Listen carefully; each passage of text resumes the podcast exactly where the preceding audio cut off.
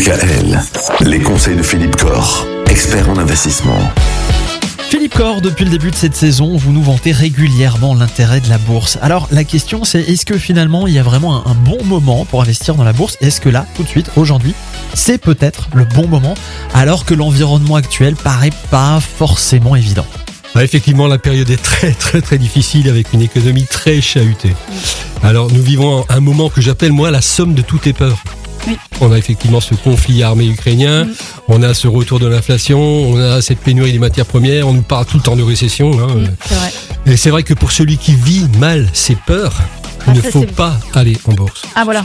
Celui qui est anxieux, qui ne dort pas la nuit, ne pas aller en bourse aujourd'hui. Les prochains mois pourraient encore être difficiles sur les marchés boursiers. Par contre, pour celui qui veut investir à long terme et qui sait se protéger de ses peurs, en fait, tout est là, c'est presque du domaine psy. Celui qui sait se protéger de ses peurs, là, la baisse actuelle liée à ses peurs est une magnifique opportunité. Alors, j'aimerais juste rappeler quelques petites choses simples. Par exemple, pour le CAC 40, est-ce qu'on a déjà connu des peurs comme celles que l'on a actuellement ? Eh bien oui, on a connu une baisse de 60% sur 30 mois entre 2000 et 2003.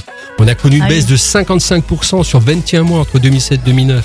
De 28% en moins de 3 mois en 2011. Est-ce que la bourse chaque fois a rattrapé ses baisses ? Oui, dans 100% des cas. Et en moyenne, si on inclut les dividendes, en 30 mois. Donc ne pas paniquer, ne pas s'affouler. Ce qu'il faut par contre aujourd'hui, c'est être sélectif.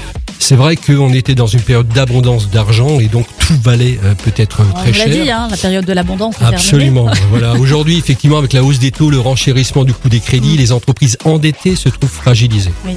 Donc, il faut effectivement faire attention, il faut bien choisir, finir les valorisations extrêmes d'entreprises qui ne gagnent même pas 1 euro. Donc, c'est la fin de l'argent facile. On revient donc à plus de cohérence et de bon sens. Ça, c'est tant mieux. Il faut donc investir dans des entreprises qui ont des business models rentables, bien établis. Les entreprises qui disposent d'un savoir-faire historique et de bilan sain vont rapidement retrouver la grâce des investisseurs. Donc oui, pour celui qui a 4-5 ans devant lui, c'est vraiment le moment d'acheter des actions. Selon l'adage, acheter au son du canon. En fin de compte, les actions, il faut les acheter quand tout nous dit de ne pas en acheter. Ah voilà. Mais c'est faux, Bon, alors quand on ne sait pas comment faire, ça évidemment on en reparlera cette semaine. Si vous vous lancez là-dedans, Philippe a de bons conseils pour vous. Avant cela, on va faire un petit détour par les États-Unis. Pourquoi les États-Unis ? Eh bien parce que figurez-vous que l'économie américaine a peut-être, sans doute même, un impact sur l'économie française. Nous irons donc demain aux États-Unis. À demain.